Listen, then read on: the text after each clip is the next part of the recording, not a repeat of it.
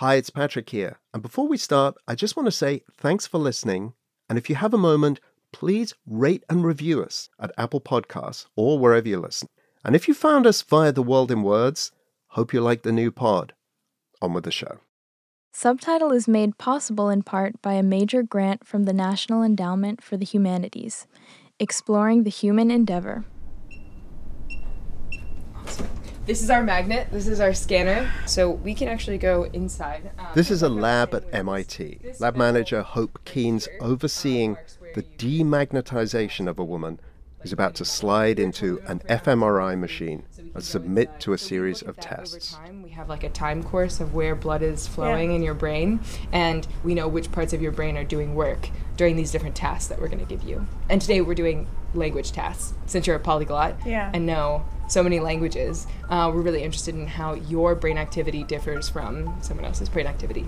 As far as the researchers are aware, this is the very first modern day study of the polyglot brain. From Quiet Juice and the Linguistic Society of America, this is Subtitle Stories about languages and the people who speak them. I struggle with language learning. You struggle with language learning. We all struggle with language learning. Well, nearly all of us. In today's episode, polyglots. What, if anything, sets them apart?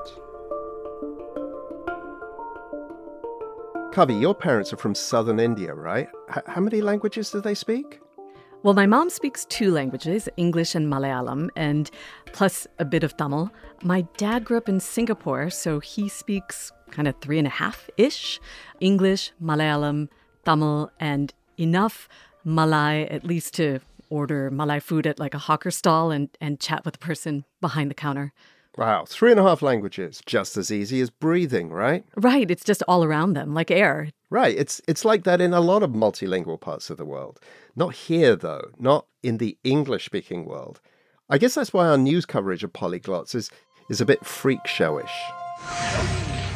Imagine being able to master huge numbers of languages with ease. Here on Breakfast, though, we're speaking foreign languages with a man who's fluent in 11 of them.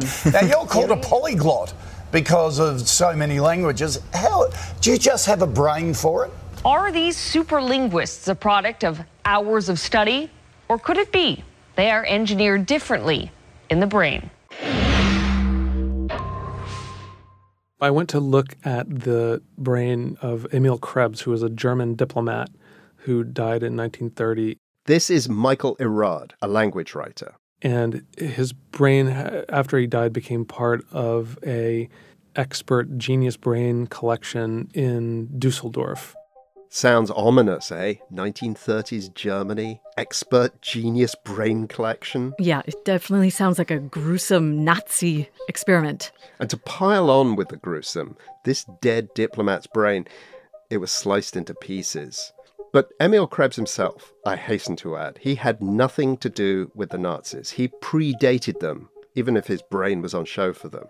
So, why was he considered a genius? Because over the course of his life, he acquired proficiency in 68 different languages. I did not even know that was possible. 68.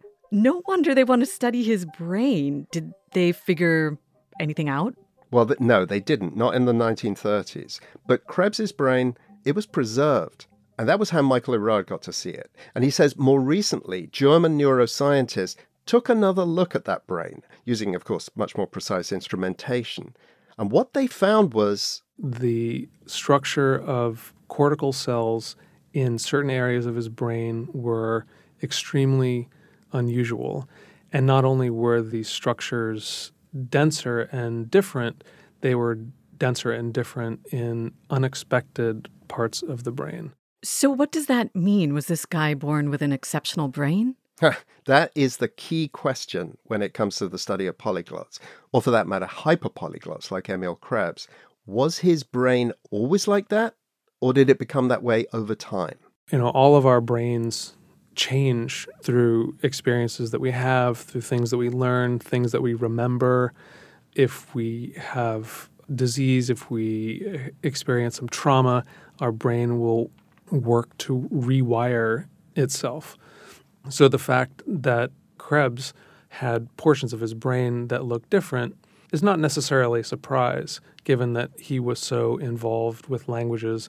To that degree, the brain is like a muscle, it reflects the things that people use it for. And that makes it much more difficult to establish a timeline. Now, the question is was there something about Krebs's brain that preceded his exposure to any of those languages that would have allowed him to build those structures faster, more durably, and to make them more efficient than other people's brains would have been. Michael Erard really hones in on this set of characteristics that he believes the hyperpolyglot brain may possess. Like he says, speed, durability, efficiency. And you put those skills together, and they're often called plasticity, which just may predispose people to these amazing linguistic feats. But there's a problem. That's a kind of plasticity factor that you need to measure uh, with a living brain. Yep, Emil Krebs may have been a multi tongued genius, but he's a dead genius. You can't surmise that from the slices of brain that I was looking at. Ah, so we need a living brain. Yes, which is where Susanna Zaraysky comes in. I speak Russian, English, French, Spanish, Italian, Portuguese, Bosnian, Serbo-Croatian, and also Ladino, which is the Spanish spoken by the Jews who were expelled from Spain in the 15th century. Okay, so so this is nine languages. Come on, step it up, Susanna. Plus a bit of Arabic, she told me, Hebrew, Hungarian, and Greek as well. And she doesn't study these languages in much of a formal way, like in a classroom, repeating words, doing homework, that kind of thing which sets her apart from many others in the polyglot community. You give them a grammar book and they just absorb it, you know. Um, Dudes, more men. Yes, more men. Yeah, that really like the grammar books. I would be bored out of my mind if I had something like that. How Susanna learned so many languages, and what happens when she gets her brain scanned as part of MIT's polyglot study, that's after the break. You don't need me telling you this is an important time for democracy. It's an election year. We're in the midst of an impeachment. There's stuff going on in Iran, Iraq, Ukraine, and all of these things. They're part of the story about democracy in America. You need to stay in touch. You need the world, as in the fabulous public radio show hosted by Marco Werman. First name Marco, last name Werman. Not, as a minority of listeners have mistakenly thought, Mark O'Werman, that quasi Celtic personality who lives in an alternate universe. I know this because I used to work alongside him. He's Marco. He's not Irish. And he's on the world. Listen on your local public radio station.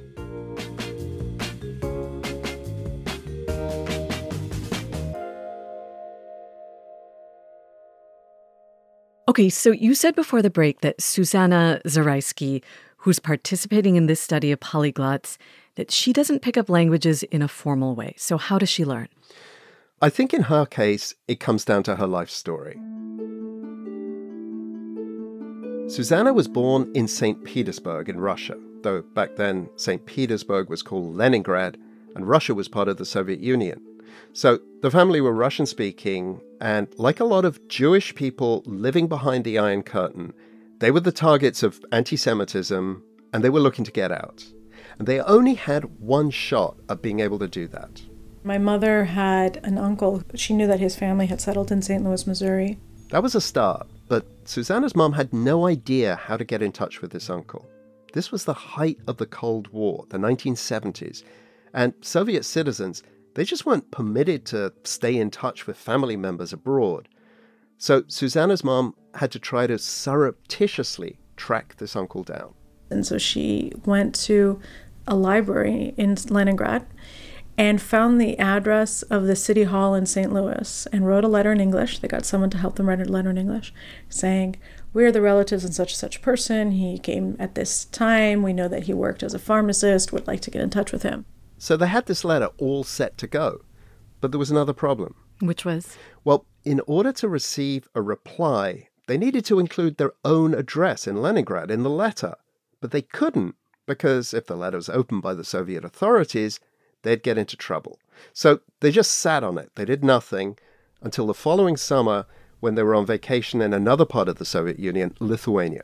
And there was a barber there who was Jewish, and his he had a brother in Israel, and he corresponded with this brother. And what he did is he helped other Soviet Jewish families that had gone to summer in Lithuania correspond with their family members um, in other countries so that they could leave the Soviet Union.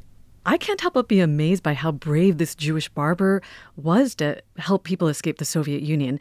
But he and his brother in Israel, what sort of help could they provide? Well, a generation or two previously in this part of Europe, before World War II and the Holocaust, Lithuania was actually home to many Jews, and most of them spoke Yiddish as their mother tongue.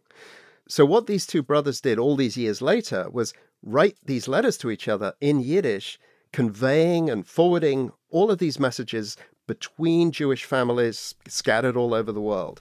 And that way, they'd get the messages past the Soviet censors. Because the censors couldn't read Yiddish, so they had no idea what he was writing to his family. And because he was corresponding so much with this brother of his, he didn't think that he was going to get caught by the censors, and apparently the censors in Lithuania were more lenient than the ones in, in Russia. So he agreed to send this letter for my mother. Wow. So this letter eventually arrives via Lithuania and Israel in St. Louis. Yeah, but remember, it goes only to the St. Louis City Hall. The information that Susanna's mother had about her uncle was incredibly sketchy. But at City Hall, things just seemed to click into place. The mail room clerk was really fascinated by foreign stamps. And in the late 1970s, it was very rare to get a letter with foreign Soviet, Soviet stamps in the Midwest. So instead of like casting this letter aside, the clerk took it to the mayor's office and got a member of staff there excited about it. And that person looked in the phone book and just looked up the surname of my mother's relative, Zuckerman, and called various Zuckermans until she found the widow of my mother's uncle. And so the connection was made. And not long after that, Susanna, aged three, along with her family, they emigrated to the US, to St. Louis.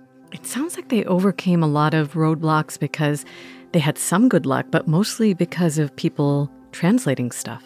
Yeah, you can imagine the effect on Susanna when she was told all of this later in life. I mean, languages, knowledge of languages, and knowing more than other people, it meant freedom.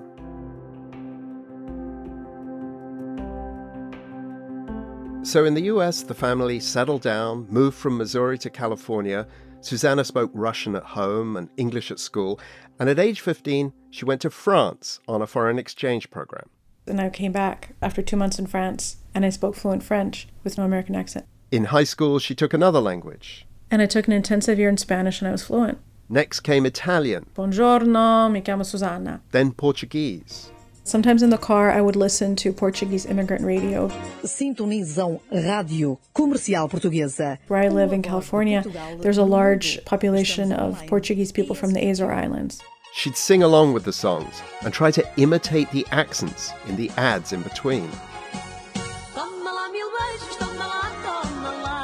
I don't know why, but there are a lot of funerary services owned by Portuguese. So I'd hear their advertisements for like funeral homes in Portuguese. I heard, you know, announcements for like Portuguese fish, bacalhau, like uh, whatever discounts they're having on alcohol at the different Portuguese stores. So I heard all of this in Portuguese. Sometimes a car radio is all you need to immerse yourself in a language if you have the skills. That and the desire to sing.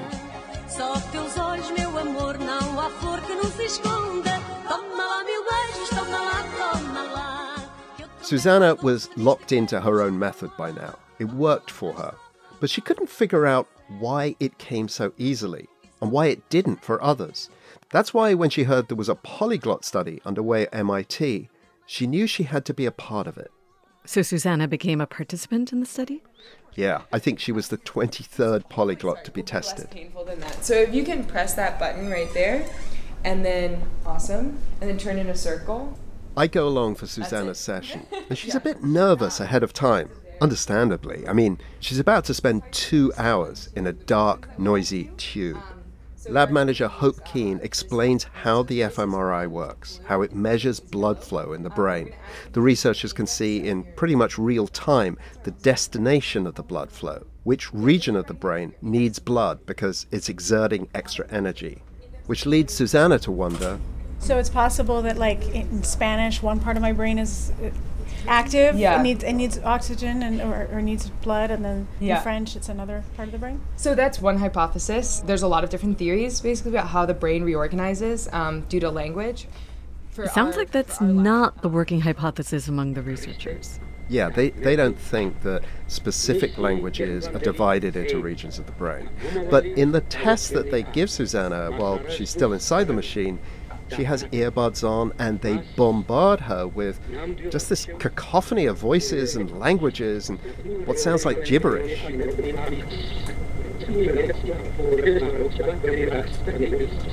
Even for a polyglot, that must be pretty dizzying. On a certain day, an angel of God came to a young virgin named Mary. That's a biblical verse, isn't it? Yeah, Holy this kind of stopped me short too. The child will be the Savior who is promised by God. You must name the child Jesus.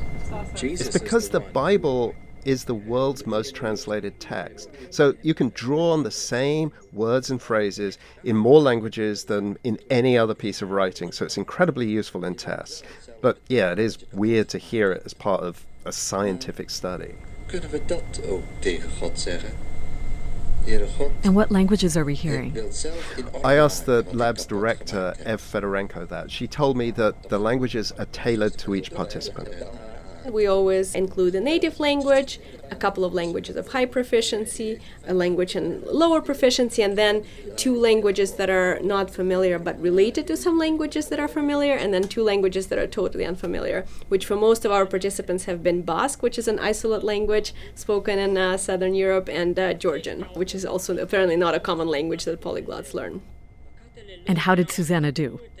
Well, for ethical reasons, Ev Fedorenko can't tell me about any of the individual participants. But Susanna did pass on to me a little bit of what she was told. And it seems to match up with the results from most of the other participants. It's a little counterintuitive. So, for monolinguals, who are kind of the control group here, the regions of the brains that are associated with language, they appear quite large on activation maps. But for the polyglot, it looked like it was way, way kind of on the end of a continuum where these regions were small. So for polyglots, there was less blood flowing to the language regions? Right, they were less engaged in those moments. So, for example, Susanna's brain showed her language regions least engaged when she heard English, which is effectively, if not technically, her mother tongue. For Russian and Italian, which they also played her, both of which she speaks well, but with less ease than English, there was more brain activity. And that was similar to the study's other participants. That seemed to be a real finding, which then we started um, interpreting because it seemed like a real thing. And the most kind of obvious, plausible interpretation is in terms of efficiency. Efficiency. Hmm, that word again. Yeah, part of the skill set that may make up the plasticity of the polyglot brain. Okay, that sounds like these MIT researchers have advanced their understanding. So, what do we know about polyglots that we didn't know before? Well, first off, we can dispel a few myths. Like a lot of people, including some polyglots, believed that men were more likely to speak a ton of languages than women were. This study finds absolutely no evidence of that. Maybe that belief was out there because men, you know, like to hog the limelight, wouldn't you know? So it, it seemed like there were more of them who were polyglots. But it isn't a male thing. Next myth it's a gay thing. Some people thought that. Or even a left handed thing. In both cases, nope. There's also the theory that language and music are similar. They activate the same regions of the brain. Ev Fedorenko says again, no, they don't. We react to music, we process it in totally different ways to how we process language. That's not to say that we can't use music to teach ourselves new languages like Susanna does, but the whole language music analogy is something that drives brain scientists a little nuts. Okay, so what about this question then that came up with Emil Krebs's brain? Was he born with a different brain, or did it develop as he used it to learn all of those languages? So, this MIT study certainly helps us think more about that question. But it's not a longitudinal study. It's not looking at Susanna's brain over time from birth until now. It can't really get into questions of nature versus nurture, or for that matter, anything to do with genetics. I asked Ev about this the brain at birth, genetics, all of that. And well, you'll hear what she has to say. For me, this was the most revealing part of my conversation with her. And it started when I asked her if she agreed that language learning remains a mystery to her. It's definitely a mystery, and one thing that I would also guess is that I don't think there's going to be one way in which your brain is good for learning languages. I suspect there's going to be many strategies, and some strategies will work for some people, and other strategies will work for other people. And figuring out which way is the way for you is um, just you kind of have to figure it out. I mean, and people, you know, that there is a big industry in trying to test kids early on and figure out if they have a talent for a particular thing. And right now, people are trying to do it with genetics, and it's just absurd. Honestly, there's that's not based on good science. And I think the best you could, like, for example, if you're a parent and you're trying to figure out, like, does my kid have a talent for X or Y, well, why not expose them to a whole bunch of things and see which things they seem to enjoy doing and explore, right? Be a scientist, try different things and see what works for you. And all brains are different, but most brains can find ways to get good at things and uh, hard work will uh, often get you a long way like i think brilliance is often overrated so there it is, Carly. At the end of this investigation of linguistic brilliance, the brain scientist tells us brilliance is overrated. I feel strangely relieved. Yeah, if you're trying to learn another language or if you're a parent trying to raise multilingual kids, it feels like this great reminder that there's no one way to do things that are very difficult.